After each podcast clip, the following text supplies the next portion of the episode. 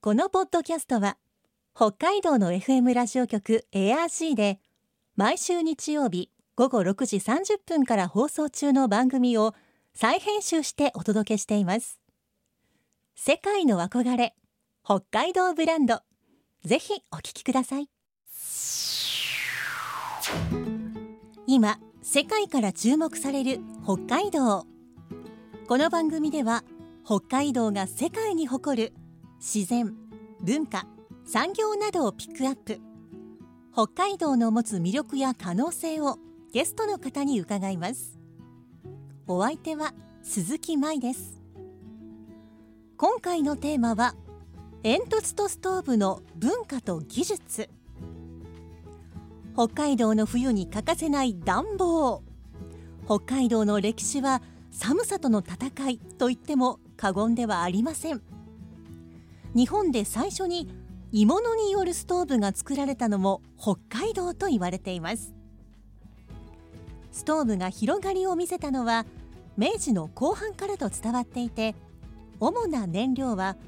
薪から石炭そして石油へと移り変わってきました。しかし現在エネルギー価格の高騰や地球温暖化対策の観点から北海道の森林資源を生かした薪ストーブやペレットストーブが注目されています。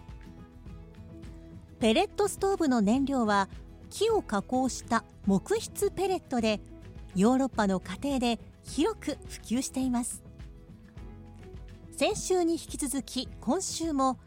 薪ストーブやペレットストーブ。そしてストーブにとって大切な煙突のプロフェッショナル。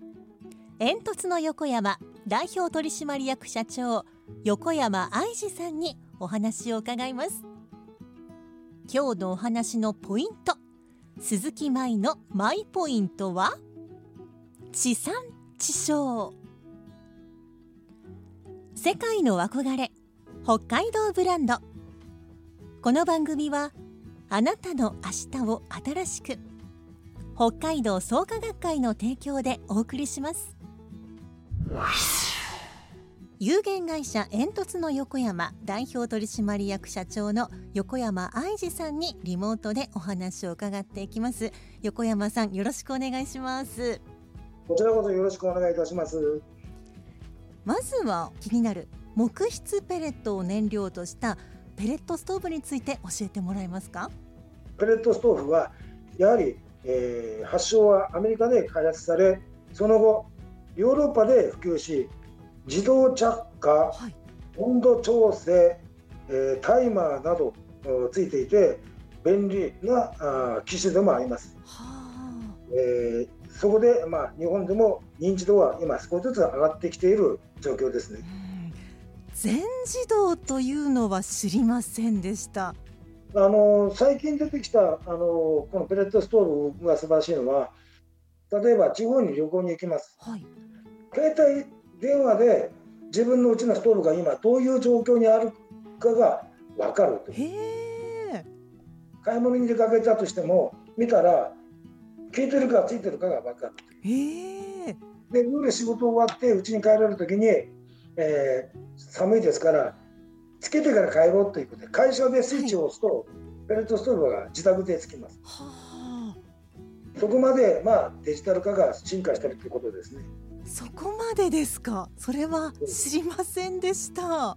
らまだまだ日本ではペレットストーブについてはまだまだ認知度は少ないですけれど特にイタリアではもう一時普及もう今ちょうど二次普及目に入っている頃ですね。だからもう全世帯でペレットストーブがほぼ、えー完備されているという。ういずれは日本もそういう時代が来るのではないかなというふうに考えております。うまあ仕事終わってさあ帰るか。じゃあペレットストーブつけようってスマートフォンで操作できるのはありがたいですね。そうですね、まあ、実際に今日本でもそれがあの出てきておりますので、うんいずれそういったストーブも目にすることがあるのではないかなというふうに考えてます。はい、ペレットストーブの燃料となる、まあ、ペレットですがこれを作っている会社は北海道にあるんですね。そうですね、えー私の記憶によれば、確か12ないし14ぐらいはあるんではないかなと思っております。で、その中で、えー今一番生産しているのが、えー苫小牧にある岩倉さんと、それから、あのーえー、と足利にあります、えー十勝、えー協同組合だったかな、うん。えーそこの2社で大体あのかなり大量に作っているという。う。ん、で岩倉さんで今大体年間2000トンぐらい。ほあのーまあ足ロで作っているのが大体年間800トンぐらいは生産しているんではないかなと思っております。う、うん、それはやはり北海道で出た間伐材などを使って作っているということなんでしょうか？そうですね北海道は主にカラマツトドが主体になっているという、うん、まあ、それが今ペレットとなって、まあ、生産されているということですねそれが地元で消費されていると。そうです地産地消のあったかさですね。はい先日旭山動物園でペレットストーブが3台導入されたと報道されていましたがこれにはどういう背景があったんでしょうか？旭山動物園は世界初のゼロカーボンズというのを目指して、えーいます。ゼロカーボンズ。はい、はい、で坂東園長とのまあ意見交換会で、えーこれね私もびっくりしたんですけれどはい園の中から出るその剪定した木や枝。それから当然草が生えてきますよね、はい。その枯れ草を今までお金を出して結局廃棄物として処理をしていた。うん。それをペレットにして暖房に使えたら、えー地産地消また園内延焼の環境ができるのではないかということでバンド園長とのその話し合いの中からその構想が形になった。はあ。はい。園内延焼、まあ、まさにはい、動物園で出るものを使ってまあそうです、暖房にしてるということですもんね。はい、はい、ところがですねうん、ここで問題になったのははい、ペレットになれば何でも燃焼できるかっていうことなんです。うん、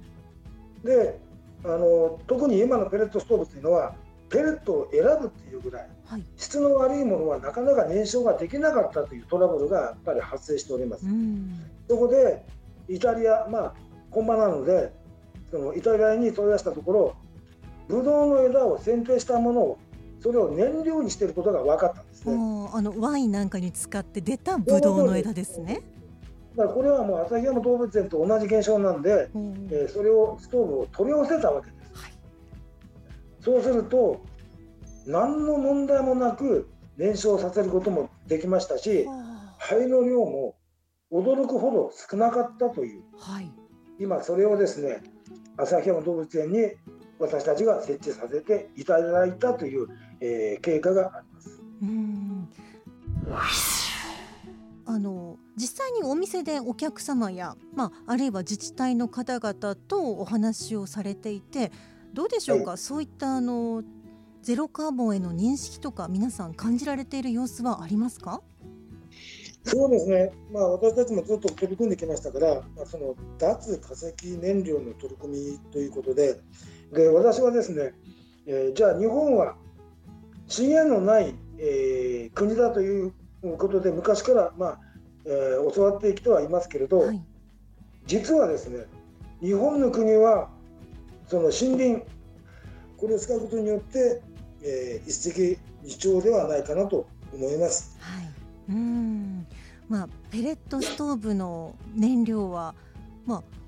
日本のそして北海道で取れた、まあ、間伐材などを使ってるわけですから、地産地消のエネルギその通りですね。ー、うん、では北海道の厳しい冬を考えますとストーブ必要不可欠な存在ですが同じ北海道内でも地域によってストーブの選び方や使い方に違いはあるでしょうか？えー特に北海道というのはやっぱり広大な地域によってまたその場所場所で気候が若干異なってくるという。はい、例えばですね、まあ、内陸部、えー海岸部に比べてみて、ええー冬場の温度が低いはい。内陸部ではより効果的な、えー強力な暖房能力を持つストーブが当然求められていくという。はい。また風の影響を受けやすい地域ではここ大事なんです。はい。煙突の設計に特に注意が必要ですよと。あーやっぱり風の影響そこは煙突の設計この暖かさの抜け方とかにも注意が必要ということなんですね。そうですねだから100件あれば100通りの環境下によってそういった施工も必要になってくることではないかなというふうに思います。でさらに、えー災害時うんとしての、えー電気をその使わない薪ストーブを選ぶ家庭も増えている。はでブラックアウトありましたよねあ、あ。りましたね。停電そうです。だから停電時でもしあの使用のできる薪ストーブや電気をしようとしないタイプのペレットストーブはこれからの冬の北海道では非常に、えー安心して生活していけるための選ぶポイントになってくるんではないかなというふうにあの考えておりますう。ん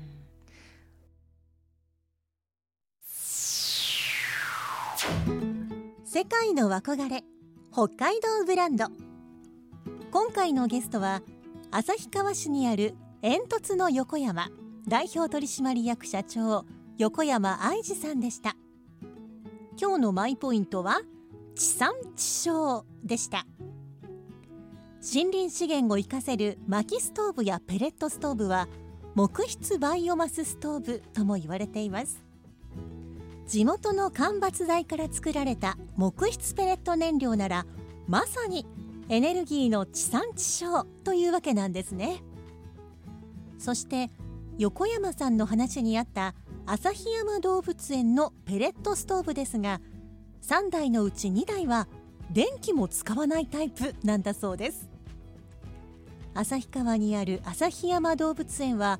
日本最北の動物園ということで寒さも厳しいですがストーブは休憩所やイベントホールに設置され動物園を訪れた人たちを温めています。さてこの番組では皆さんからのメッセージをお待ちしています。番組の感想やあなたの思う北海道ブランドなどぜひお寄せください。クオカード3000元分を毎月抽選で1名の方にプレゼントしています。詳しくは番組のホームページをご覧ください。北海道ブランド。そこには世界を目指す人たちの知恵と情熱があります。来週もそんな北海道ブランドに元気をもらいましょう。ご案内は鈴木舞でした。世界の憧れ北海道ブランド。この番組はあなたの明日を新しく北海道創価学会の提供でお送りしました。